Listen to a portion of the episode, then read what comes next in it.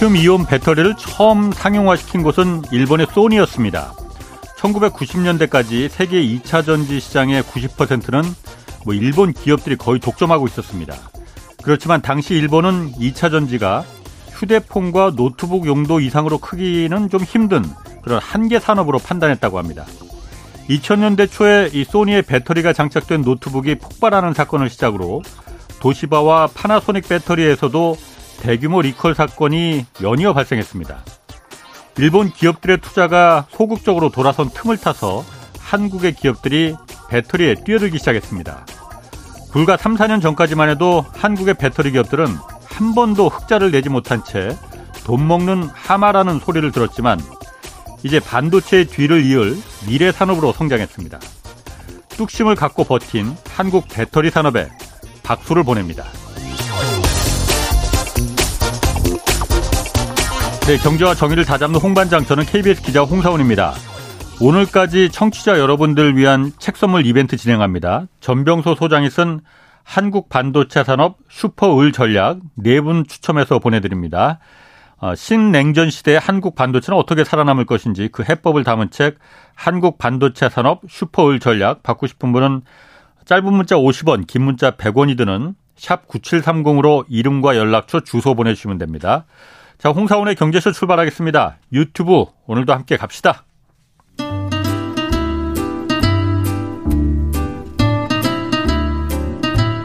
얽히고 설킨 국제 정세는 이분이 가장 잘 압니다.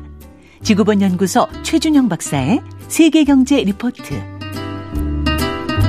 네, 2차 전지 제가 오프닝에서도 말했지만 이 핵심 원자재 리튬을 국유화하는 나라들 늘고 있습니다. 전 세계에서 벌어지고 있는 리튬 확보 전쟁 오늘 자세히 살펴보겠습니다. 아, 최준영 법무법인 율전 전문위원 나오셨습니다. 안녕하세요. 네, 안녕하세요. 리튬을 이제 하얀 석유라고 부른다고 하잖아요, 요즘. 네. 석유만큼 이제 중요해졌다 이거잖아요. 그렇죠. 몸값이 굉장히 커졌어요. 이유 좀 좀 설명해 주세요. 일단은 뭐 말씀하신 것처럼 현재 이제 뭐 전기차를 네. 비롯한 많은 전기를 저장할 수 있는 이제 2차 전지에 네. 들어가는 뭐 가장 핵심적인 요소가 이제 리튬이죠. 네. 그러니까 현재까지 전기를 저장할 수 있는 가장 확실한 방법은 리튬 이온 배터리죠. 예. 그러다 보니까 그 말 그대로 음. 그 안에 리튬이 들어가야 되니까 예. 그 리튬이 이제 많이 필요한 것이고 음. 뭐 스마트폰이나 이런 정도는 이제 뭐 수십 그램 정도 예. 들어간다고 치면 저희들이 타고 다니는 전기차 같은 경우는 40에서 60kg 정도의 어. 이제 리튬이 필요하다 보니까 예. 어마어마한 양이 이제 필요할 것이다라고 예. 다들 확실하게 생각을 하는 거죠. 어. 그러다 보니까 그 리튬을 어떻게 잘 확보를 하는 것이 예. 매우 중요하다라는 것들이 최근 들어서 여러 나라에서 이제 인식이 어. 이제 확산되고 있는 거죠. 그 지금 조금 전에 말씀하셨지만 스마트폰에는 리튬이 한 10g 정도 들어가요. 예. 뭐 몇 그램 몇 그램 정도 가벼우니까. 예. 전기차에는 60kg 4, 40kg에서 60kg 정도. 엄청나게 많잖아요. 예. 그러면은 옛날 스마트폰에 뭐 6g 뭐 10g 이 정도 들어갈 때야 뭐 그렇다 쳐도 네. 리튬이 전 세계 그 정도 충분합니까? 전 세계적으로 봤을 때 리튬 양 자체는 사실 네. 그렇게 부족하지 않다라고 저는 생각이 돼요. 네. 많은 연구 기관에서도 리튬 네. 자체가 이제 총량이 부족한 건 아닌데 네. 이제 당장 이제 그 수요에 맞춰서 네. 때에 맞춰서 이제 캐낼 수 있느냐 예. 요게 이제 관건이라고 그러는데 매장량 자체로만 보면은 이를테면 뭐 칠레 같은 경우는 한 920만 톤 예. 세계 1등이고요. 그다음에 호주가 한 570만 톤으로 한 2등 정도 돼요. 예. 그다음에 이제 아르헨티나, 중국, 중국 같은 경우도 한 150만 ton 정도 매장돼 있는데 예. 1년에 그러면 생산되는 양이 얼마냐라고 음. 따져 보면 뭐 호주가 현재 제일 1등입니다. 생산량으로 보면은 호주가 한 5만 5천 톤 예. 연간. 뭐 칠레가 2만 6천 톤 정도 되니까 예. 실제로 총량하고 맞춰 보면 이제 전체적으로 봤을 때 이게 몇 배씩 늘어난다 하더라도 예. 어뭐 큰 문제는 없을 수도 있겠구나라고 음. 이제 생각이 되는 거죠. 왜냐하면 뭐 수백만 톤씩 매장돼 있는데 예. 연간 캐내는 거는 지금 뭐 5만, 뭐 3만 예. 이렇게 예. 정도 되니까 이제 이걸 맞춰 나가는 과정이 문제인 거지. 예. 이제 그 총량 자체가 이제 문제될 것은 크게 없다라는 것들이 전문가의 예상입니다. 전기차가 이렇게 기하급수적으로 늘어나는데 네. 한 대당 60, 뭐 40kg에서 60kg 이렇게 그 리튬이 필요하다면은 예. 5만 톤 뭐 이렇게 생산해서 다 맞출 수 있나요, 그거? 이제 그 그게 더 늘어날 것이다라고 생각을 해서 네. 그래서 리튬 확보 전쟁이 벌어지는데 네. 실제로 이제 정말 부족하고 이게 이제 문제가 될 소지가 벌어지는 것들은 오히려 네. 리튬보다는 이제 코발트나 니켈 어. 어, 음. 이런 쪽 이제 광물 자원들이 이제 다른 광물 자원들이 더 음. 빠듯합니다 공급이. 일단 리튬부터 좀 시작을 해보면은. 네네. 어 리튬이 저는 그러니까 알기로는 예. 아까 호주나 중국에서도 난다고 했잖아요. 네네. 원래 그 아래 남미 지역, 네. 뭐 볼리비아고 우유니 사막, 그 소금 사막, 네네. 소금 호수, 예. 이런 데서 바닷물에서 난다고 들었는데 예. 호주나 중국에서도 리튬이 나요? 예, 그렇습니다. 그러니까 보통 우리가 이제 많이 여러분들이 이제 화면을 통해서 이제 어. 보시는 것들은 이제 염호라고 그러죠. 예. 소금물을 이제 자연 건조시켜서 농축을 예. 시켜서 거기서 리튬을 뽑아내는 그러한 예. 과정들을 많이 보시다 보니까 예. 의뢰껏 다 그렇게 나오는 거다라고 생각을 어. 하시는데 실제로 리튬을 이제 생산하는 방식은 그런 염호에서 생산하는 방식도 있고요. 예. 그다음에 리튬이 이제 포함된 스포디늄이라는 광석이 있습니다. 그러니까 말 그대로 어. 리튬이 포함되어 있는 광석 돌덩어리를 예. 이제 캐내는 거죠. 그러니까 암염 말고. 네, 암염 말고요. 소금하고는 상관없이 어. 스포디늄이라고 이제 별도의 이제 아. 그 돌멩이들이 있어요. 네. 그래서 호주 같은 경우는 이제 이런 그 광석 암석을 채취하는 방식, 보통 정광이라고 표현하는데 예. 이런 식으로 이제 생산을 이제 해내는 거죠. 예. 그러니까 우리가 보통 리튬 하면은 떠오르는 그 염전처럼 음. 돼 있는 모습들은 주로 이제 남미라든지 이런 지역에서 생산하는 방식이다라고 생각하시면 되겠습니다. 그러면 어떤 게 더 경제 그 좀 싸요, 그러니까? 그러니까 이제 어떤 용도로 쓰느냐에 따라서 그리고 어. 이제 얼마만큼의 특성을 요구하느냐에 따라서 좀 다릅니다. 예. 그러니까 예를테면은 전기차에 들어가는 리튬은 수산화 리튬이라고 그래서 되게 예. 순도가 높고 예. 어, 아주 균일한 품질을 요구를 하는데 예. 이 경우는 이제 호주에서 생산되는 정광 방식이 더 유리할 수가 있어요. 음. 왜냐하면은 정광을 이제 이렇게 저렇게 암석을 가공을 해서 바로 예. 수, 수산화나 리튬으로 이제 갈 수가 있는데 예. 보통 그 염호에서 쓰는 방식들은 일단은 예. 탄산 리튬으로 만들고 탄산 리튬에서 다시 수산화 리튬으로 한 번 더 과정을 거쳐야 되죠. 예. 아무래도 과정을 한 번 더 거치다 보니까 예. 이제 조금 더 복잡해질 수가 있고 예. 예 별도의 공정이 더 필요한 거죠. 그래서 아. 중요한 거는 이제 내가 사용하는 용도가 뭐냐. 사실 예. 리튬이라는 것들은 우리가 전혀 사용하지 않다가 갑자기 사람들이 배터리를 만들어야 그렇지. 되니까 이거 필요해. 예. 이렇게 생각 이렇게 사용한다고 생각하시지만 절대 아닙니다. 원래 리튬은 꽤 옛날서부터 사용을 했었어요. 어디다가 사용했어요? 리튬은 어. 보통 이제 우리 와인잔 예. 이런 유리 와 예. 관련 유리나 도자기를 구워낼 때 예. 거기다 포함시키는 그러한 광물질로 사용됐습니다. 리튬이나 이제 리튬이 이제 그런데 포함이 되면 온도를 리튬이 없을 때보다 덜 예. 올려도 어, 아. 잘 이제 만들어지는 그런 네. 효과가 있어요. 아. 그래서 여러분들께서 이제 리튬이 중국에서 난다는 것들에 대해서 신기할 수도 있는데 음. 사실 중국은 이 리튬과 관련되는 역사가 매우 깊습니다. 20세기 아. 한 1930년대부터 리튬을 캐기 시작을 했고 예. 그래서 오랫동안 소련의 이제 옛날 구소련 시절에 이제 이것들을 대량으로 공급을 이제 해오면서 리튬을 음. 어떻게 캐고 그 다음에 이걸 어떻게 정렬을 해서 어 이거를 활용 활용하는지에 대해서 오랜 예. 전통이 있어요. 중국 어. 같은 경우는 그래서 소련이 붕괴하기 전까지 구소련 이제 동구권 공산주의 국가들 국가에 깔려 있던 텔레비전에는 대부분 중국산 리튬이 포함돼 있다. 음. 그 브라운관에는 예. 어, 그렇게 보시면 되는 거죠. 아 그러면 지금 그 중국에서 그 리튬을 많이 생산되는 게 네. 뭐 미국 IRA 인플레이션 감축법에서 그러니까 중국산 광물 쓰지 말라고 하는데 네. 리튬이 중국산에서 많이 그 쓴다 하는 게 그럼 아르헨티나나 뭐 볼리비아, 칠레 이런 데서 말고 네. 중국에서 쓰는 거는 중국 자체에서 생산되는 리튬을 중국 중국은 중국 자체에서도 생산하고요. 그걸로도 감당이 안 되니까 네. 이제 남미라든지 예. 여러 지역에서 음. 이제 많이 갖고 오는 거죠. 갖고 와서 거기도 가공을 하는 거구나. 네. 그래서 이제 중국과 리튬은 생각보다 인연이 깊고 예. 꽤 옛날서부터 노하우가 꽤 많이 축적되어 오던 아. 그런 나라다라고 보시면 되겠습니다. 저는 흔히 그러니까 그 남미 그 뭐 리튬 삼각지라고 하잖아요. 네, 뭐 칠레, 볼, 볼리비아, 뭐 어. 아르헨티나 뭐 네. 이렇게 이야기하죠. 거기는 염호, 예, 소금호수. 네네. 거기서 그 다 생산하는 건 줄 알았는데 그렇지 않습니다. 거기서는 그럼 일단 왜 거기 그 염호에서는 리튬이라는 게 원래 바닷물에 풍부하다면서요? 그러니까 이제 리튬이라는 네. 원소는 이제 원자 기호가 3번이죠. 그러니까 전 우주적으로 봤을 때 네. 제일 풍부한 건 수소고 예. 1번, 2번, 3번 순서도 이제 많지 않습니까? 예, 예. 그러니까 사실 되게 풍성하게 있는 원소예요. 원소 음. 자체는. 예. 그런데 이제 리튬은 그 자체로 단독으로 존재하면은 되게 이제 불이 잘 붙죠. 아, 폭발적으로 아, 반응을 예, 반응을 합니다. 알카리 예. 금속이기 때문에 예. 물에 넣으면은 이제 막 폭발하듯이 예. 막 반응을 하죠. 예. 그러다 보니까 뭔가 결합돼 있어야 얘가 안정 안정 안정적으로 이제 예. 있는 거죠. 그러다 보니까 이제 그것들이 주로 이제 안정적으로 있는 존재들이 이제 소금물에 같이 섞여 있다든지 음. 아니면 다른 광석 광물질하고 같이 노, 있다든지 이런 식인 거죠. 아. 그래서 그 리튬이 이제 꼭그 우리가 증발시켜서 예. 만드는 방식으로만 캐내는 것은 아니고 예. 다른 방식이 있다라고 기억을 하시면 되겠고요. 예. 그러면 이제 그 염호에서 캐는 방식은 장점이 뭐냐라고 네. 하면은 일단은 우리가 광석을 캐서 이제 호주에서 캐는 것처럼 예. 광석을 캐서 이거를 깨서 운반하고 하려면은 음. 에너지가 많이 들죠. 예. 그런데 그 사막에서 이제 그냥 증발시키면은 예. 어 되니까 증발하는데. 그렇죠. 거기가 사막이라는 것들은 기본적으로 비가 안 오기 때문에 사막이지 않습니까?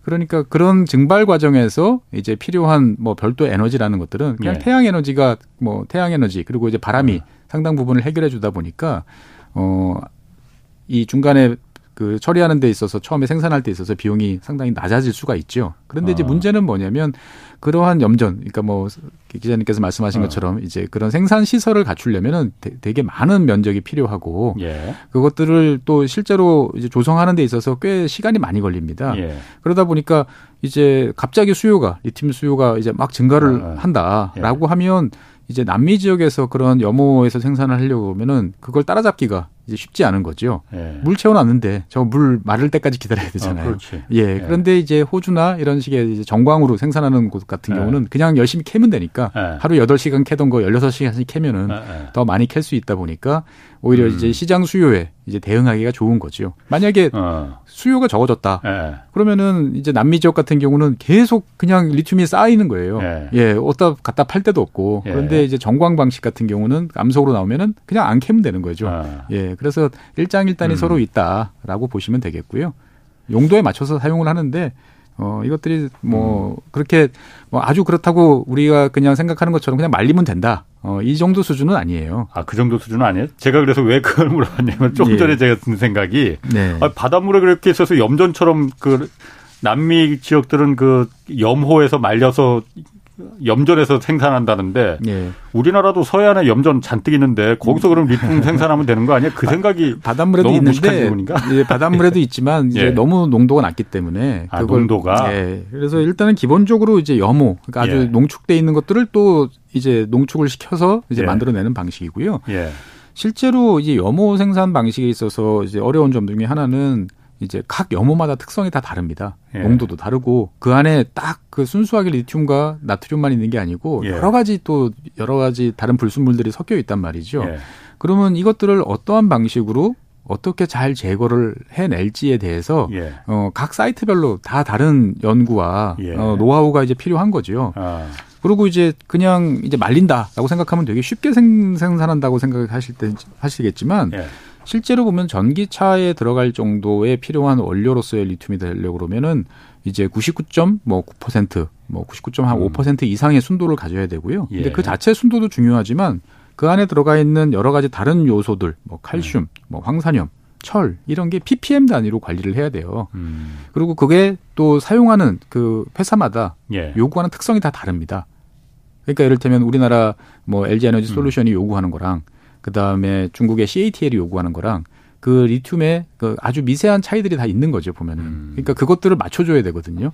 음. 그러다 보니 그냥 뭐 있으면은 그냥 막 퍼서 막 생산한다 예. 이렇게 생각하기가 쉽지만 아. 그렇지는 않아요. 그 나름대로 아. 정확한 노하우와 아. 그리고 그 관리 가 필요한 거죠. 그러니까 자원이 많다고 그래서 예. 그냥 쉽게 생산할 수 있는 예. 그러한 요인은 아니에요. 많은 자본과 음, 음. 어, 기술력이 이제 포함돼야 되기 때문에 남미 국가들이 어 리튬이 좋은데라고 생각해서 리튬을 그냥 막, 아. 막 생산한다라고 보시면 안 되고요. 예. 거기에 따른 이제 여러 가지 투자라든지 그런 익숙해질 때까지의 또 시간 이런 것들이 이제 필요한 이제 음. 자원이다라고 보시면 되겠습니다. 그 최 박사님이 뭐 세상 모든 걸 다 아시니까 제가 이것도 좀 이것도 궁금해지네 갑자기. 예. 그 염호가 그러니까 우리가 우유니 사막 뭐 그걸 많이 관광도 많이 가고 그러잖아요. 네네. 그 볼리비아, 아르헨티나, 칠레 이제 남미 지역 들은 예. 왜 거기만 그렇게 염호가 있는 거예요? 예전에 이제 바다가 이제 위로 올라가는 것도 있고, 그러니까 이제 바다 안데스 산맥이 이제 아 안데스 산맥이 위로 위로 위로 올라갔고요. 그 다음에 예. 그 지역이 이제 건조한 지역이잖아요. 예, 예. 그러다 보니까 그것이 이제 그대로 마르면서 예. 그런 이제 염호나 이런 것들이 이제 형성이 되는 거죠. 만약에 이제 올라갔는데 음. 거기가 우리처럼 비도 자주 오고 예. 그러면 그냥 호수가 되는 거죠. 소금물이 아하. 점점 희석이 돼가지고 예. 일반적인 호수가 됐겠죠. 그런데 이제 건조한 지역 기후에 이제 바닷물이 위로 올라오고 상승을 해서 있다 보니까 그러한 염호나 이런 것들이 이제 형성이 되고 뭐 유인이 사막 음. 같은 이제 그런 독특한 지형이 만들어지는 거죠. 아, 그러니까 남미 안데스 산맥이 옛날 아주 오랜 예전에 그러니까 위로 솟구치면서 지각 활동에서 솟구치면서 바닷물을 같이 그렇죠. 끌고 올라가서 예. 그러니까 안데스 산맥이 이제 그게 요즘 돈덩어리가 된 거네요, 그러면. 그렇습니다. 그래서 안데스 산맥 같은 경우가 이제 태평양 판하고 예. 이제 남아메리카 판하고 만나면서 예. 이제 그게 밀고 올라간 거죠. 아. 그러면서 이제 그 바닷물, 그 바닷물 자체가 이제 올라갔다라고 이해하시면 가장 간단할 것 같습니다. 그래서 그게 이제 계속 증발하면서 리튬의 농도가 계속 축적이 됐군요. 그럼 뭐 일반 바닷물보다 한 만 배가 높다고 그러던데. 거기는. 예, 그렇죠. 그러니까 아무래도 음. 이제 그런 게 있어야 쉽게 생산하지. 안 그러면 뭐 바닷물에서 그냥 생산할 수도 사실은 있지만 그러니까. 이제 비용이 안 맞는 네. 거죠. 리튬이 뭐 하얀 속이라고 불릴 정도로 이렇게 그, 그 가치가 이제 높다 보니까 물론 아까 말씀하신 대로 호주나 중국 같이 그냥 그 지하 그 암석에서 캐내는 것도 있겠지만은 남미에서 생산하는 여기도 양이 상당할 거 아니에요. 그렇습니다. 그럼 여기서도 리튬의 가치가 올라간다는 걸 뻔히 아니까 이 국가들이 네. 당연히 뭐 칠레나 이런 데서 지금 계속 국유화한다고 하는데 네. 앞으로도 이런 건 계속 쉽게 그냥 그 팔지는 않겠네요 그러면은 그렇죠. 그러니까 최근 들어서 나타나고 있는 세계적인 현상은 꼭 리튬뿐만 아니고 예. 이제 많은 국가들이 이제 자국에 있는 이런 광물 자원, 리튬도 광물이니까 예. 이런 광물 자원을 과거처럼 그냥 bulk 형태로 그냥 캐서 원광 형태로 수출하는 것들은 이제 거의 이제 안 하려고 그럽니다. 예. 그리고 뭔가 자기네 나라에 음. 어 이제 부가가치가 더 만들어질 수 있도록 정련이나 제련해서 예. 이제 부가가치를 창출한 다음에 예. 넘기는 쪽으로 예. 계속 가고 있는 거죠. 그래서 뭐 리튬 같은 경우는 지난 2008년에 이제 볼리비아가 리튬 이제 국유화를 선언한 적이 있고 그다음에 얼마 전에 이제 그 칠레가 예. 이제 했었죠. 멕시코도 이제 리튬이 꽤 있는 편인데 멕시코도 예. 지난 2월 달에 이제 국유화를 선언을 했었고요. 예. 뭐 리튬이 제일 유명하지만 니켈 같은 경우도 이제 인도네시아가 세계 최대 니켈 생산국인데 예. 벌써 2020년인가부터는 이제 원광 그냥 니켈 광석 형태로는 수출을 하지 못하도록 막고 있어요. 음. 그러니까 너희들이 여기 와서 니켈을 가져가려면 예. 필요한 만큼 가공을 해서 뭐 부가가치를 만들어내고 가든지 아니면 여기다 아예 공장을 지어라 아. 어, 라는 쪽으로 가는 거죠. 예. 그래서 세계 많은 나라들이 최근 들어서 이런 이제 뭐 전환이라고 그러죠. 전환 광물 뭔가 이제 녹색으로 바뀌려고 음. 그러면은 필요한 것들이 이제 구리, 뭐 리튬, 니켈, 코발트, 망간 뭐 이런 자원들인데 예. 이것들을 가지고 자국의 뭐 좋은 일자리 그다음에 첨단 산업 이런 거를 발전시키고 싶은 생각들이 다들 굴뚝 같죠. 예. 그러다 보니까 예. 자원이 있는 나라들은 일단 움켜쥐고 예. 어 그리고 갖고 가고 싶으면 투자해라. 예. 라고 이야기하는 것이 최근의 제 트렌드라고 보시면 되겠습니다. 그럼 리튬이 이렇게 리튬이 있는 나라들이 특히 네. 남미 국가들이 국유화 절차를 하고 쉽게 그러니까 옛날처럼 헐값에 팔지 않으면은 네. 그 리튬 가격하고 직접 연결될 거 아니에요? 그런데 이제 이 리튬 가격이 그렇 어. 이게 리튬은 석유 우리가 보통 석유하고 이거를 이제 같이 생각을 하시는데 예. 좀 다르게 볼 필요가 있어요. 그러니까 뭐냐면은 석유를 우리가 사우디아라비아에서 수입을 해와서 예. 저희가 1년에 이제 어마어마한 양을 수입하잖아요. 음. 쓰고 나면 남는 게 뭐죠? 그냥 이산화탄소하고 대기오염 어. 물질밖에 안 남잖아요. 예, 예. 리튬은 얼마든지 재활용이 가능합니다. 물론 100%를 다 재활용하는 건 아니지만 리튬 100을 이제 갖고 와서 음. 이제 2차 전지를 만들어 가지고 예. 쓰다가 오래돼서 이제 효율이 떨어져서 그거를 배터리를 분리하거나 음. 다른 방식으로 하면 뭐 여러 가지 기법이 있습니다만 한 80에서 90% 정도는 다시 쓸 수가 있어요. 아, 이게 재활용도 되는 거예요? 재활용이 됩니다. 재활용률이 매우 높습니다. 그러다 보니까 음. 실제로 이제 전기차가 그러면 계속 필요할 때는 새로운 리튬이 계속 필요하겠죠. 예. 그런데 이제 이게 어느 정도 뭐 무한정 이제 전기차가 많아질 수는 없으니까 예. 어느 정도 수준에 이제 올라오기 시작을 하면 그 지역에서 있는 전기차 배터리에서 폐배터리에서 나오는 리튬을 재활용하면 예. 그 중에 전체 필요한 양의 상당수를 이제 점점 메꿀 수가 있는 거죠. 예. 그러면은 이제 이런 산출 국가들 입장에서 봤을 때는 처음에는 신규 수요가 많으니까 음. 왕창왕창 생산을 해야 되지만 뒤로 갈수록 이제 그 1, 20% 정도 빠지는 재활용을 예. 통해서 안 되는 고수준만 메꾸기 위한 정도 수준으로 이제 낮아질 가능성도 사실 있는 거죠. 음. 그러다 보니까 이 리튬 가격은 한없이 오를 것 같다라고 생각을 해서 막 투기적 수요도 붙어서 막 올랐지만 예. 또 올해 같은 경우는 이제 리튬 가격이 또 상당히 지금 많이 또 추락을 또 하고 있는 상태예요. 그래서 여러 가지 요인들이 있습니다만 이제 특히 이제 세계에서 제일 리튬을 많이 수입한 나라는 당연히 이제 중국이죠. 예. 중국이 예. 이제 전체 배터리 시장에서 세계적으로 봤을 때 예. 점유율이 제일 높으니까. 근데 중국 같은 경우는 작년 말 그리고 올해 초부터 이제 이 2차 전지 이제 과잉 생산에 대한 두려움이 되게 커지고 있습니다. 그래서 실제로 지금 이런 그 광물을 수입해 가지고 예. 파는 파는 이제 원료 업체들 같은 경우는 그 재고로 처리를 못해 가지고 지금 전전 긍긍하고 있는 상황입니다. 음, 과잉 생산 때문에 과잉 이제 많이 많이 필요할 거라고 생각을 음. 해가지고 이제 많이 쌓아놨죠. 가격이 올라가면은 어. 싸게 사와서 비싸게 팔면 되는데 예. 문제는 사온 가격보다 이제 더 내려가고 음. 있는 상황이 이제 음. 벌어지다 보니까 중국의 이제 원자재 업체들이 상당히 지금 골치를 썩히고 있습니다. 음. 그 리튬이 재활용이 된다는 게 참 그그 그 제가 좀 그 신선하게 들리는데 그러면은 이게 석유처럼 예. 석유는 독점적인 구조기 때문에 오페크나 이렇게 그 담합해서 예. 어, 가격을 갖다 통제하잖아요. 예. 리튬은 사실 그러면은 이게 재활용이 얼마든지 가능하다면은 예. 그런 정도로 다 가격이 뭐 어떤 특정 국가들이 산, 산유국처럼 리튬 예.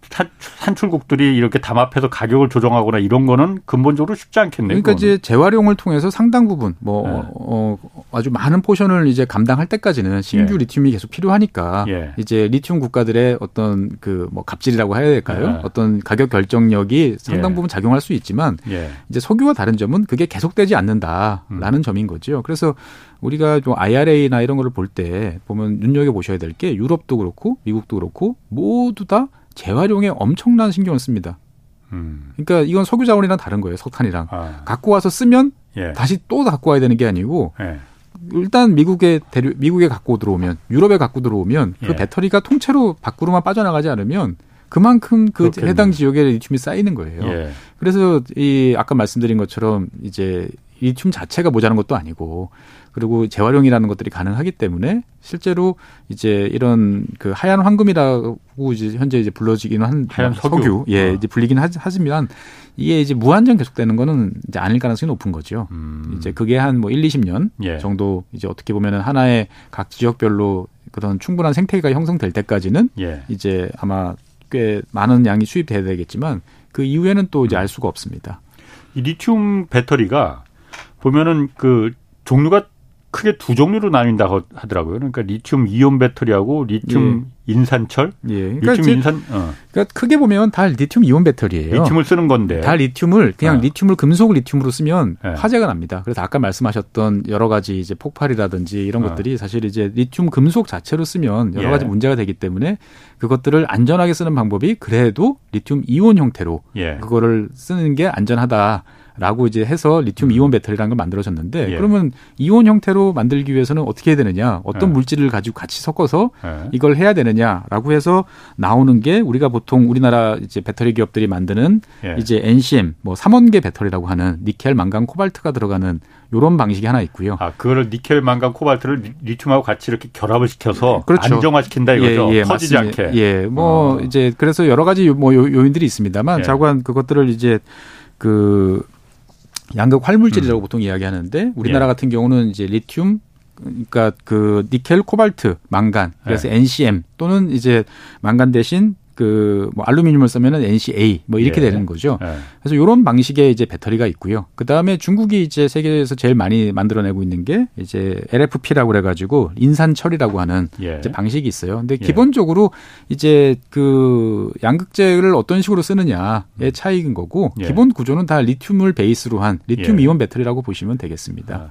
리튬이 그럼 그 제가 너무 몰라서 이거 참 미안한데 양극재에 들어가는 겁니까? 아니면 리튬 이렇게 그 뭐라고 해야 되나? 그 전체 그 이렇게 이온 전자가 왔다 갔다 하는 예, 예. 그 물질에 들어가는 건가? 그렇죠. 그러니까 이제 아. 리튬을 리튬 금속으로 하면 예. 이제 여러 가지 리튬 금속 같은 리튬 같은 경우는 전기도 구리보다 훨씬 잘 통하고 예. 여러 가지 되게 좋은 성질이 많지만 예. 문제는 되게 불안정하고 예. 불이 잘 나기 때문에 어. 이걸 안정화시키기 위해서 이온 형태로 이것들이 움직여 다니면서 전자를 carrier할 수 있도록 이제 만든다 라고 이제 설, 설명을 보통 하거든요. 예. 그러다 보니까 그 리튬이라는 거 자체가 이제 활성화될 수 있도록 여러 네. 가지 이제 그 성구제 그 저기 그 전구체 같은 음. 물질들을 같이 섞어서 이제 예. 포함시키는 이제 그러한 것이라고 보시면 되겠습니다. 그러니까 양극재 들어 양극재 리튬이 들어가는 건 아니에요 그러면은 양극재는 아까 말씀하신 대로 그 삼원계 뭐 니, 그렇죠. 그 그 그 그게 이제 전구 전구체라고 그러죠 보면은 예. 거기에 음. 같이 포함이 되는 이제 예. 그 요소라고 보시면 되겠습니다 보면은. 음.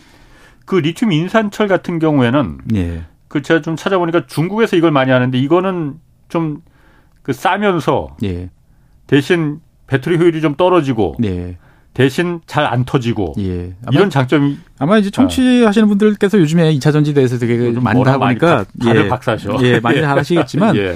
이제 보통 인산철 배터리, LFP 배터리라고 하는 것들은 예. 말 그대로 이제 철이 들어가요. 철은 싸잖아요. 예. 예. 예. 대신 이제 여기서는 뭐 비싼 이제 다른 코발트라든지 음. 이런 걸 안 써도 되니까 예. 가격이 싸고요. 예. 그 다음에 또 하나의 장점은 뭐냐면은 이제 여러 번 이제 우리가 보통 쓰는 삼원계 배터리보다 충방전 이게 좋아요. 그러니까 더 오래 여러 번 뭐 수백 번 수천 번 이거 해도 음. 성능이 저하되는 요, 이게 좀 적다라고 봅니다. 예. 근데 대신 말씀하신 것처럼 단위 똑같은 무게면 이제 전력을 이제 저장할 수 있는 능력이 좀 떨어지니까 음. 같은 전력을 쓰려고 그러면 아무래도 무거워질 수밖에 없는 거지요. 예. 그래서 이제 이 인산철 배터리가 이제 뭐 어떻게 보면 기술적으로 좀 낮은 거 아니냐 음. 이렇게 이제 보는 견해도 있는데 예. 실제로 LFP 배터리를 만들기 위해서 그 안에 들어가는 뭐 나노 코팅이라든지 여러 가지 예. 이것들 보면 그렇게 단순한 기술은 아니에요. 이것도 상당히 이제 기술력을 이제 요하는 건데 그리고 어떻게 보면은 최근 들어서 LFP 같은 경우가 이제 기술 발전을 많이 해서 이 예. 삼원기 배터리하고 상당히 경쟁할 수 있을 만큼 이제 많이 올라오고 있죠.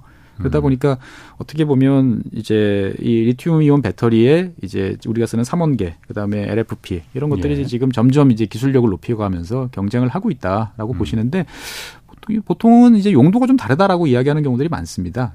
예전에는. 근데 지금은 용, 어. 이제 예전에는 LFP 같은 경우는 무겁고 예. 그다음에 자주 충방전 하는데 이제 유리하고 예. 하다 보니까 이제 ESS 같은 전력을 저장하는 저장 장치에 그런 아, 움직이지 않고 예. 갖다 놓는데 좋은 거 아니야? 어. 그다음에 자, 전기 자동차 같은 경우는 가벼워야 되니까 그렇죠. 당연히 삼원계 써야지 예. 이렇게 생각을 했는데 LFP 쪽에 이제 중국 기업들이 많이 투자를 하면서 기술력이 이제 많이 올라간 거죠. 예. 그러다 보니까 이제 테슬라 같은 경우도 이제 예측을 하기에 미래의 전기차의 3분의 2 정도는 이제 LFP가 음. 차지할 거다. 삼원계는 한 3분의 1 정도 되지 않겠냐라고 예. 이제 테슬라가 이제 이제 예측을 하고 있는 거고 어. 이제 뭐 그 전망은 이제 알 수가 없는 거죠. 앞으로 어떻게 될지는 이제 예. 모르겠습니다만 일단은 중국 같은 경우는 막대한 내수 수요를 음. 토대로 해서 자국산 LFP 배터리를 거다 적용하는 데 성공을 했고 예. 그다음에 그것들을 뭐 셀투팩이나 이런 여러 가지 기술적인 도약을 해내 가면서 어 우리 생각보다는 빠르게 삼원계 배터리의 성능에 육박하는 이제 이런 모습으로 바뀌고 있는 거죠. 예. 그러다 보니까 이제 우리나라 이제 배터리 기업들도 이제 삼원계뿐만 아니고 LFP도 음. 이제 양산하겠다라고 해서 지금 어, 열심히 이제 연구 중에 있는 것으로 알고 있습니다. 음. 그 배터리가 그 2차 전지라는 게 네. 누구는 그러니까 제2의 반도체다 뭐 이렇게 그래서 우리 미래 산업의 지금 핵심 중에 하나다 이렇게 뭐 말하지만 또 일각에서는 네. 반도체하고 비교할 수는 없는 게 이게 기술적인 그 격차가 예. 초격차가 그렇게 심한 게 아니다. 왜냐하면 기술적으로 그렇게 어렵지가 않더라. 음. 저는 잘 몰라서 그런데 제가 그 기사를 한번 읽어보니까 네. 반도체 워낙 그 따라잡으려면 기술 격차가 큰데 네. 배터리 같은 경우에는 그 정도로 뭐 기술적인 뭐 노하우나 어, 어려움이 있는 게 그렇게 많지 않다라고 그런 그, 얘기도 하던데. 예, 그러니까 뭐 여러 가지 견해들이 사실 있어요. 예. 있는데 제가 느끼기에는 이제 그 뭐라고 그래야 되나요? 일단은 배터리는 말씀하신 것처럼 이제 부품이 그렇게 많지 않지 않습니까? 양극재, 그렇죠. 음극재, 어. 그다음에 전해질, 그렇죠. 분리막, 예. 뭐 대충 이러고 케이스 씌우면은 예. 이제 된단 말이죠. 극단적으로 예. 간단하게 만들면은. 예.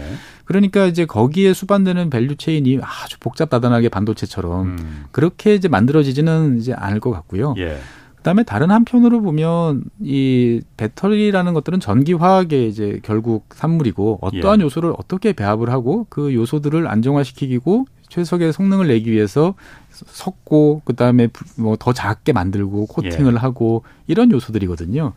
그러다 보니까 다른 한편으로 보면은 이제 우리가 반도체에서 느꼈던 것처럼 그러한 급격한 기술 발전의 속도감을 음. 느끼기는 쉽지 않은 또 존재라고 저는 생각을 합니다. 그러니까 음. 뭐 리튬이온 배터리가 나온 지 지금 30년이 이제 지났는데 예. 사실 뭐 기술적으로 많이 성장을 했죠. 많이 성장을 했습니다만 그 리튬이온 배터리에서 나오는 기본적인 전압 같은 경우는 거의 변한 게 없고 예. 어 이제 이런 것들을 보고 있으면 음.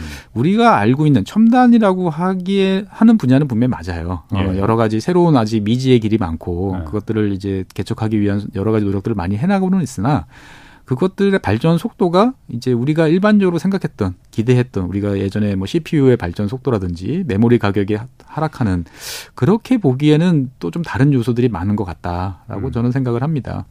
일각에서는 또 그러니까 한 단계 더 뛰어넘는 거는 그야말로 그, 그 문턱을 넘는 threshold 기술은 전고체 배터리다. 네. 액체가 액체 리튬이 아니고 고체 리튬. 그러니까 이제 정확히 말하면은 어. 이제 전해질을 어. 전해질이 없고 전해질이 그럼 리튬을 말하는 거예요. 그러니까 그렇죠. 그 안에서 아, 이제 왔다 갔다 아, 이제 이, 저, 저 안에서 이제 아. 이온과 이제 네. 왔다 갔다 하는데 네. 이게 이제 여기 이제 아무래도 이제 그, 그 사, 상황에서 이제 네. 문제가 생기니까 이게 네. 아예 고체면은 문제가 없지 않겠느냐. 네. 당연히 이제 그렇게 해서 다들 생각들을 이제 하시고 예. 전고체가 미래 이제 원료다라고 어. 생각을 많이 하시는데 약간 저는 이 전고체 배터리에 관한 이야기가 꼭 핵융합 이야기하고 좀 비슷하다는 느낌도 가끔 받아요. 가능하지 않은 건데 곧 나온다고 하는데 어. 잘안 돼요. 어. 예. 그, 그리고 최근 들어서는 이제 중국도 그렇고 예. 일본도 그렇고 특히 이제 중국 쪽에서 나오는 이야기가 전고체 배터리가 생각보다 시간이 더 걸릴 것 같다라는 예. 이야기가 많이 예. 나오고 그러다 보니까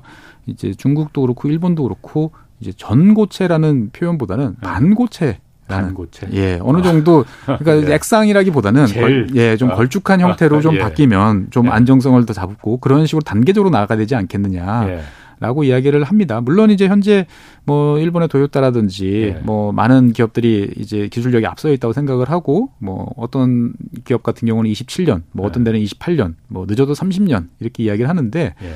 제가 생각했을 때는 나와 봐야 안다. 음. 특히 이제 이 배터리와 관련돼 있는 것들은 제가 쭉 지켜본 바로는 연구실 차원에서의 새로운 기술적 도약은 수도 없이 일어났던 것 같아요. 예. 그런데 네. 현실적으로 우리가 사용하는 배터리는 그 기술들이 과연 얼마나 적용됐지 생각해 보면 별로 음. 그렇지 않은 것 같아요. 예. 그러니까 이를테면 실험실에서는 성능이 좋지만 양산하기가 너무 어렵다든지 예. 양산 과정에서 비용이 너무 이제 올라간다든지 예. 아니면 순간적인 성능은 좋은데 우리가 생각하는 것처럼 몇 년씩 두고 쓸 음. 만큼 그 성능을 유지하기가 어렵다든지 여러 가지 제약 조건들이 되게 많은 것 같아요. 예. 그러다 보니까 어떻게 보면은 이제 기술적 도약이라는 것들이 이제 과거 우리가 전자 산업에서 기대했던 것만큼 그렇게 네. 빠르기보다는 좀 보수적으로 이것들을 좀 볼 필요가 있지 않을까? 네. 그런데 이제 대한민국 입장에서 보면 2차 전지라는 것은 어떻든 간에 우리가 이제 전 세계적으로 봤을 때 분명히 많이 쓸 물건이고 음. 그다음에 거기에 대해서 우리가 상당한 이제 포션을 이제 점하고 있으니까 어 이것들이 어떻게 보면은 우리를 상당히 우리나라의 앞으로 이제 뭔가 많은 먹거리를 해결해 줄 거다라고 기대하는 것들은 충분한 거고요. 사실 우리나라도 예전서부터 20, 그 2000년대 중반서부터 이제 뭐 차세대 성장 동력 뭐 비롯한 여러 네. 가지 노력을 많이 해서 성장을 이제 꾸준히 이제 네. 해왔죠. 이제 해왔는데 이제 어떻게 보면은 최근 들어서 이제 중국이 이제 아주 이제 매섭게 추격을 네. 했고 뭐 일부 분야에서는 또 우리보다 더 앞서 나간다 뭐 이런 이야기들도 종종 나오는 거죠. 음. 그러니까 음. 어떻게 보면 태양광 패널하고 이 배터리 같은 경우는 이 중국이 자랑하는 산업 정책이 가장 잘 먹히는 대상이 아닌가 이런 생각도 좀 종종 들고는 합니다 보면. 왜 어떤 면에서요? 그러니까 이제 네. 그 중국이 어떤 그러니까 이제 이게 뭐 복잡 다단하고 아 그런 게 아니고 막 그다음에 이제 아. 주 많은 암묵지가 막 필요하고 그렇죠. 우리가 똑같은 네. 기계로 엔진을 만들어도 네. 독일 독일제 엔진 뭐 일, 일제 변속기 이런 거 같은 경우는 예. 왜 도대체 쟤네들이 왜? 넘사벽이라고 하지. 예, 수십 예. 년 동안 노력을 해도 잘 못 따라잡을 것 같다라고 아. 우리가 생각들을 보통 하는데 음. 그에 비해서 태양광 패널 같은 경우를 보면 어 그냥 기술적으로 됐는데 중국은 그 기술을 이제 되게 많이 양산하는 쪽에 집중을 하면서 예. 완전 규모의 경제로 다른 아. 경쟁 업체들을 음. 다 압살을 이제 시켰죠. 그렇군요. 그런 것처럼 배터리도 어떻게 보면 그런 특성이 좀 있는 거 아닌가? 기술적인 장벽이 그렇게 높지 않다. 아 물론 네. 이제 아무나 하나 막 할 수 있는 건 아니에요. 네. 그러니까 여기까지 오는 거는 쉽지 않은데 네. 이게 반도체하고는 분명히 음. 좀 다른 특성이 있지 않나? 저는 그렇게 생각을 합니다. 제가 그러니까 아까 그 전고체 배터리라는 게 사실 몇 년 전부터 계속 얘기가 나왔잖아요. 네. 그런데 한국이 어쨌든 그, 그, 이 배터리 2차 전지가 일찍부터 치고 나갔으니까 그래서 지금은 그 한국이 이제 상당 부분을 차지하고 있는데 많이 줄 많이 줄어들고 있어서 걱정입니다. 아 많이 줄어 일 중국이 워낙 뭐 치고 나가고 있는 거. 예, 중국이 이제 뭐 내수 아, 수요가 언제 큰 것도 있고 예. 그다음에 이제 그걸 기반으로 해서 예. 이제 그 동안에 이제 기술력을 많이 쌓아온 것도 있고요. 예. 어 그러다 보니까 이제 전 세계에서 봤을 때 우리나라 기업들의 이제 2차 전지 시장 점유율이 예전엔 탑이었는데 예. 지금 국가별로 보면 이제 2등이고 기업으로도 봐줘도 예전에 같으면 이제 LG 에너지 솔루션, 과거 LG 화학이 예. 세계 1등을 점유를 했었는데 지금은 CATL이나 이제 BYD 이런 이제 중국 업체에 이제 많이 밀려 있죠. 중국이 내수가 워낙 전기 자동차 생산이 워낙 소비가 많아서 그런 것도 그렇습니다. 그러니까 있겠군요. 이제 예, 그러니까 중국 중국하고 우리가 바라보는 전기차는 좀 다르다고 예. 보시는 게 맞을 것 같아요. 아. 그러니까 이제 우리는 원래부터 내연기관 전기차를 오랫동안 써왔지 않습니까? 뭐 한국이나 미국이나 내연기관 차. 예, 예. 그렇죠. 그러니까 예. 차라는 거는 뭐 어때야 돼. 예. 라는 것들이 되게 인식이 있고 그렇죠. 그리고 그 인식을 맞춰 주면서 거기서 이제 배터리로 이제 동력원이 전환되는 이런 과정을 거치는 데 비해서 중국 같은 경우는 차량 전, 자동차 보급률이 아직 낮은 상태에서 예. 사람들이 이제 자기의 첫 차, 제대로 된 차를 접하는 그 어떤 그 첫 단계가 전기차인 경우가 많아요. 음. 그러다 보니까 우리가 생각했을 때는 어 저게 차로서 저게 좀 성능이 많이 떨어지는 것 같은데 뭐도 좀 부족하고 뭐도 좀 빈약해 보이는데라고 생각하지만 그거는 이제 자, 동차라는 거에 대해서 뭐 수십 년, 백 년 이상 어떤 문화를 가진 이제 사람들의 이야기고 예. 처음으로 차를 접하는 쪽 입장에서 봤을 때는 전기차라는 게 기본 베이스가 또 될 수도 있는 거지요. 그러다 보니까 중국의 전기차는 제일 많이 팔리는 전기차를 생각해 보면 이제 우리나라가 보통 생각했을 때는 어 저게 전기차 맞죠? 어, 이런 이제 그런 차들도 예. 되게 많고. 아, 예. 아. 그러면은 지금 최 박사님 말씀하시는 거로 보면은 사실 한국의 그 배터리 산업이 굉장히 막 다시 한번 우리나라를 반도체가 끌고 가듯이 그렇게 그 이제 좀 우리나라를 크게 좀 키워줄 거다 그렇게 다들 기대를 하고 있는데 네.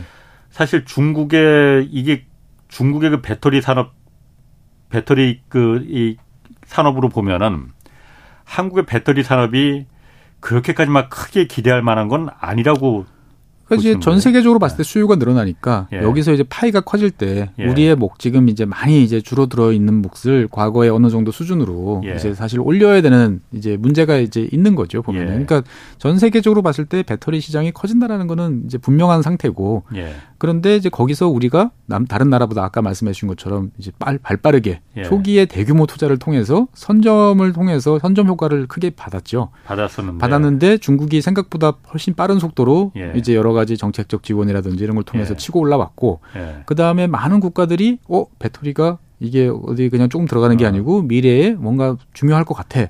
라고 생각해 보니까 이제 유럽에서도 뭐 노스볼트라든지 예. 그다음에 뭐 실제로 자동차 회사에서 자기들이 직접 만든다든지 예. 뭐 미국 같은 경우도 이제 여러 또 스타트업이라든지 이런 업체들이 이제 뛰어들고 있는 거지요. 예. 그러다 보니까 음. 이제 안정적인 독과점 시장으로 과연 갈 것이냐 아니면 치열한 또 경쟁을 앞으로 한 10년, 10여 년을 거치면서 예. 이제 합종 연행되고 또 아. 인수합병되고 예. 뭐 이런 과정들을 거칠지 여기에 대해서는 이제 여러 가지 변수들이 많을 것 같습니다.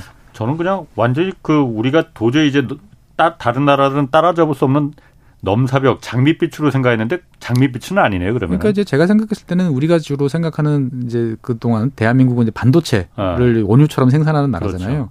그런데 이제 반도체는 잘 생각해 보면은 그 원료 물질의 예. 그 비중은 매우 사실 낮지 않습니까? 그렇죠. 기술적으로 예. 부가가치가 그렇죠. 기술 기술적으로 해가지고 예. 이거를 가치를 막 입혀가지고 실제로 음. 실리콘이나 이런 거를 어마어마한 예. 가치를 받고 파는 건데 그렇죠. 배터리 같은 경우는 아직도 많이 기술적으로 도, 올라왔으나 예. 이제 원료가 차지하는 가격 비중이 6, 70%씩 돼요. 그러다 보니까 실제로 이제 현재의 상황에서 그렇구나. 봤을 때 보면 네. 이것이 우리나라에 떨어지는 부가가치가 예. 과연 얼마만큼 될 것이냐라고 생각을 해보면 예. 어 우리 반도체하고는 좀 다른 그런 면에서 좀 바라봐야 되지 않을까라고 음. 저는 생각을 좀 합니다. 그래서 그 원재료 아까 그 리튬을 말씀하셨고 또 그 니켈이나 코발트, 망간 이런 광물도 있잖아요. 예, 예. 이런 광물도 그럼 그 코발트 같은 경우는 아프리카 콩고 네, 콩고 민주공화국 거기서 거의 대부분을 생산한다고 네, 거기서 한 70% 정도 나옵니다. 왜 그럴까? 왜 다른 나라에 그게 없을까? 원래 자원이라는 예. 것들은 예. 되게 이렇게 편제성이라고 보통 그러죠. 특정 예. 지역에 몰려 묻혀 있잖아요. 아. 이게 어떤 여러 가지 뭐 지질학적인 이야기를 합니다만 예. 보통 광물 자원이 많이 있는 곳은 이제 안데스 산맥, 예. 아프리카, 아. 뭐 그다음에 시베리아, 뭐 이제 예. 이런 쪽 이제 뭐 미국 일부 이렇게 보통 이야기를 많이 하는데 사실 제가 이제 이런 배터리라든지 이런 것들을 이야기할 때 제일 걱정스러운 건 뭐냐면 우리는 석유와 가스가 아, 중동 국가들이 점유를 해서 너무 그동안 피곤했어. 라고 생각을 하는데 예. 가만 들여다보면 석유와 가스는 되게 민주화된 자원이에요. 예. 그러니까 특히 석유 같은 경우는 원유 같은 경우는 전세 전 세계 예. 70개국이 수출 시장에 내놓고 있어요. 예. 뭐 가격이 문제라든지 물량이 예. 문제라서 그렇지 예. 우리가 돈만 들고 나가면 어 고객 그 팔는 가게가 한 70개 가까이 있는 거예요. 예.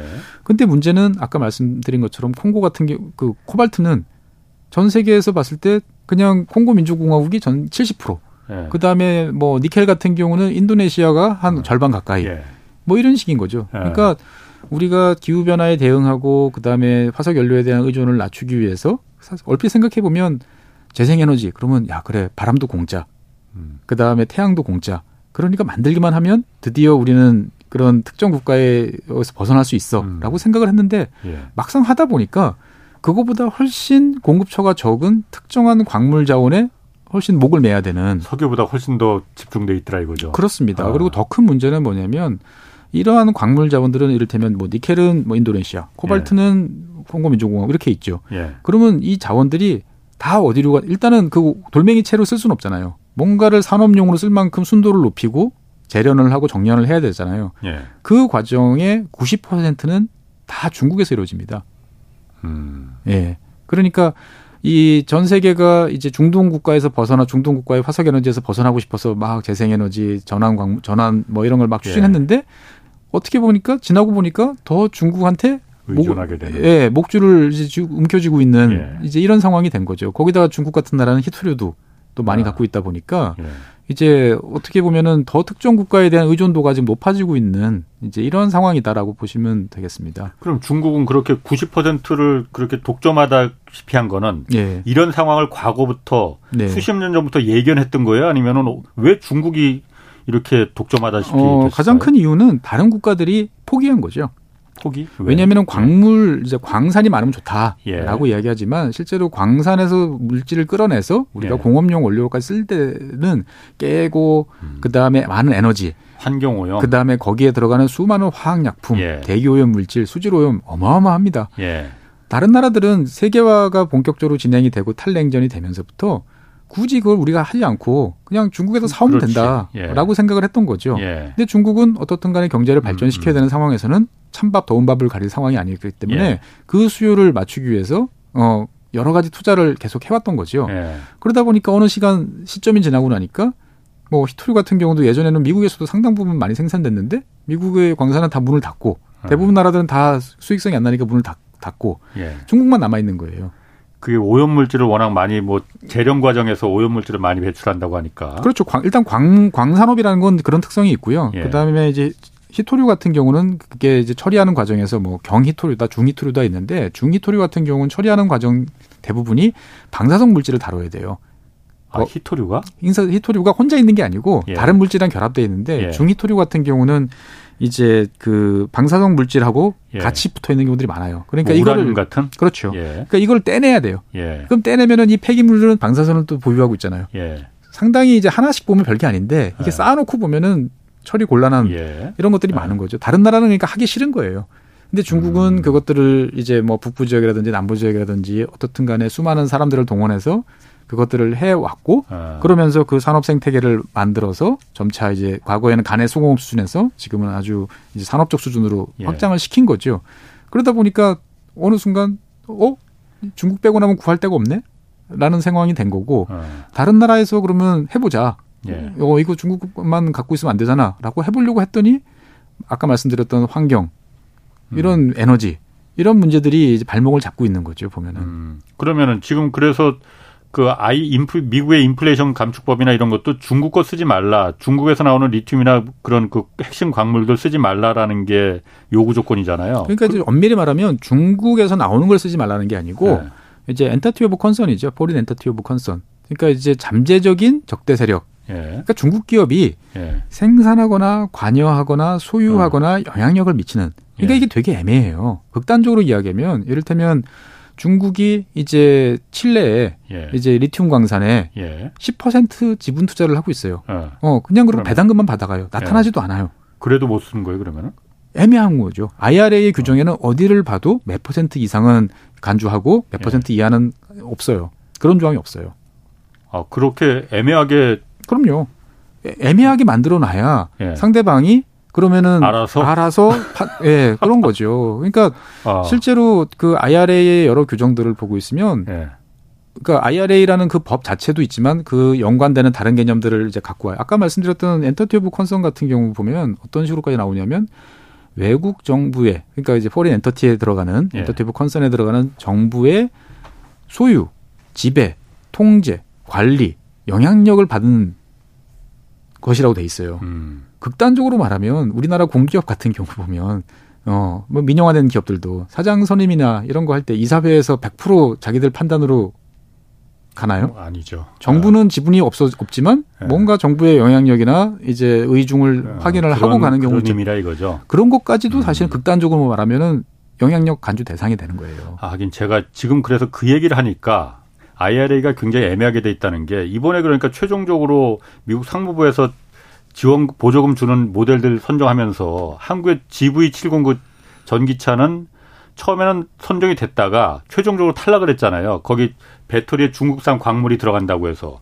근데 테슬라는 또 포함이 된 게 보조금 지급 대상으로 된 게 중국산 그 CATL 배터리를 쓰는데도 포함이 됐더라고요. 근데 보니까는 테슬라가 그 광물을 갖다가 직접 공급해 주더라. 납품해 주더라. 그래서 CATL사가 중국 기업이긴 하지만 거기서는 조립만 하더라. 이건 사실 뭐 이것도 아니고 뭐 자기네들 마음대로 그냥 이렇게 해석을 하는 거 아닌가 그런 생각이 들더라고요. 그러니까 이제 내가 힘이 있으면 예. 여지를 많이 남겨둔 게 좋지 않습니까? 근데 이게 아, 숫자로 그렇죠. 딱딱 박혀 있으면 예. 뭐50% 이상은 안 돼. 그럼 49.9%는 되네. 예. 라고 하면 나중에 어 이거 문제가 되네 싶을 때 바꾸기가 힘들자, 힘들단 말이죠. 예. 그러다 보니까 이제 entity of concern이나 이런 조항들을 보고 있으면 매우 모호하고 음. 매우 주관적이에요. 심지어 CIA 장과 국방부 장관이 협의하에서 예. 미국의 안보와 정책에 위협이 되는 행위에 가담했다고 판단되는 경우에는 entity of concern으로 들어가요. 예. 그럼 도대체 그게 뭐냐? 어. 아무 기준이 없어요. 그냥 미국 국방부 장관이랑 CIA 장이 협의해서 그렇게 예. 결정하면 특정 기업, 특정 개인 그냥 음. entity of concern으로 들어가 버립니다. 보면 그러니까 알아서 너희들이 음. 가급적이면 중국하고 어, 거리를 둬라라고 이야기를 하는 거죠. 알아서. 네. 그게 사실 제일 애매하고 제일 무서운 건데. 그렇죠. 저희가 뭐 군대에서 많이 겪어봤지 않습니까? 맞아. 군대에서 해야 돼, 안 해야 될 때 할 때는 알아서, 아, 알아서, 예. 알아서 내가 판단해서. 예. 어. 그러다 보니 이제 배터리와 관련되는 여러 가지들은 예. 이제 기술적인 사항들, 그다음에 그런 지정학적인 사항들, 경제적인 사항들, 복잡하게 이제 얽혀 있는 사항들이 많다 보니까 예. 이제 어떻다 저렇다 지금 막 우리가 반도체 산업처럼 일괄적으로 예. 말하기에는 예. 아직 어려운 음. 그런 단계라고 저는 생각을 합니다. 중국에서 그 아까 히토리 잠깐 말씀하셨잖아요. 네. 그럼 히토리를 생산하는 나라는 지금 거의 중국이 유일한 거예요? 그러니까 이제 대량으로 산업적으로 어. 사용할 만큼 의미 있는 양을 생산하는 나라는 이제 중국이 대표적이고요. 어, 어. 중국 이외에도 뭐 호주도 있고요. 예. 그다음에 이제 많은 나라들이 최근 들어서 이제 생산을 하려고 예. 노력을 하고 있고 예. 실제로 히토류 자체는 우리가 한자로 이제 희귀하다 할 때 희자를 쓰니까 매우 없어 보이지만 사실 전체 지구적으로 봤을 때는 꽤 많아요. 음. 그러니까 양 자체가 부족해서 히토류는 아닙니다. 예. 근데 문제는 아까 말씀드린 것처럼 히토류라는 것들을 우리가 산업적으로 쓰려면 음. 많은 이제 사회적 비용, 환경적 비용을 치러야 되는데 그런 비용들을 다들 싫어해서 예. 지금 이제 중국한테 떠밀어 놓은 거죠. 어. 예. 최근에 그러니까 중국에서 네. 히토류 자체는 아니지만 히토류 그 자석 네. 이거를 갖다가 뭐 제조기술 수출 금지를 지금 뭐 추진하고 있다고 하는데 히토류 자석은 뭘 말하는 거예요? 그러니까 이제 히토류 중에 히토류가 이제 한 열일곱 가지 정도가 있는데 예. 그 중에 이제 네오디뮴이라 있어요. 네오디뮴. 네오디뮴. 예. 어렵. 예. 어. 어 그, 그 끝, 끝말이 끝말잇기 할때 이런 거 쓰시면 안 됩니다. 예. 보면은. 예. 예. 그런데 이 자석에 자석을 네. 만들 때 이 네오디뮴하고 영구 자석 그러니까 예. 네. 붕산 같은 거를 섞어서 만들면 예. 일반적인 자석보다 몇 배 센 아주 초강력 자석이 됩니다. 예. 그래서 우리 지금 인터넷 쇼핑몰에 들어가셔도 이제 네오비, 네오디뮴 자석 이렇게 하면 예. 정말 이렇게 아주 무거운 거를 걸어놓을 수 있는 예. 어디 이제 쇠문 어. 철문이나 이렇게 붙여놓으면 되는 그런 후크나 이런 것들이 되게 많이 팔아요. 음. 근데 그런 게 다 히토류에서 나오는 거죠. 그렇습니다. 거예요, 그래서 그러면 당연히 과거에는 똑같은 크기의 모터면 예. 훨씬 힘이 좋거나 예. 아니면 똑같은 힘이면 훨씬 작게 만들 수 있는 거죠. 예. 그래서 이 모터라는 것들은 자동차를 만들 전기차에서도 음. 다 모터가 중요하고 그 다음에 풍력 발전기를 만들 때도 전동기 안에 연구 자석이 효율이 좋아야 됩니다. 예. 그래서 이러한 것들을 만들려고 하면 다 이제 중국에 가서 네오디뮴을 사와서 배합을 해서 만들어야 음. 되는 거죠. 아, 그걸 그래서 지금 수출 금지를 하겠다, 기술 수출을 금지하겠다. 그러니까 이제 그거 들어가는 그 아무래도 중국이 제일 많이 만드니까 예. 중국에서 대부분 제조해서 다른 예. 나라에 공급을 하죠. 그러니까 이것들을 이제 야 너무 싸게 파는 것 같은데? 예. 어 이거 더더 더, 더 받고 팔 수도 있잖아. 뭐 이렇게 이제 이야기를 하는 거죠 보면. 그럼 그것도 미국의 그런 어떤 그 제재 이런 거에 대응한 그렇죠. 이제 그런 카드들이 있다라는 것들을 끊임없이 이제 과시하는 거고요. 그렇군요. 근데 이제 이 네모 네오디뮴 자석 같은 경우는 또 일본이 만든 거예요. 원조는. 원조는? 예. 아유, 오늘 거기까지 하셔야겠습니다. 잘 들었습니다. 최준영 전문위원 함께했습니다. 고맙습니다. 네, 감사합니다. 내일 오전 업로드되는 유튜브 경제쇼 플러스에서는 인도에 대해서 자세히 알아보겠습니다. 홍사원의 경제쇼였습니다.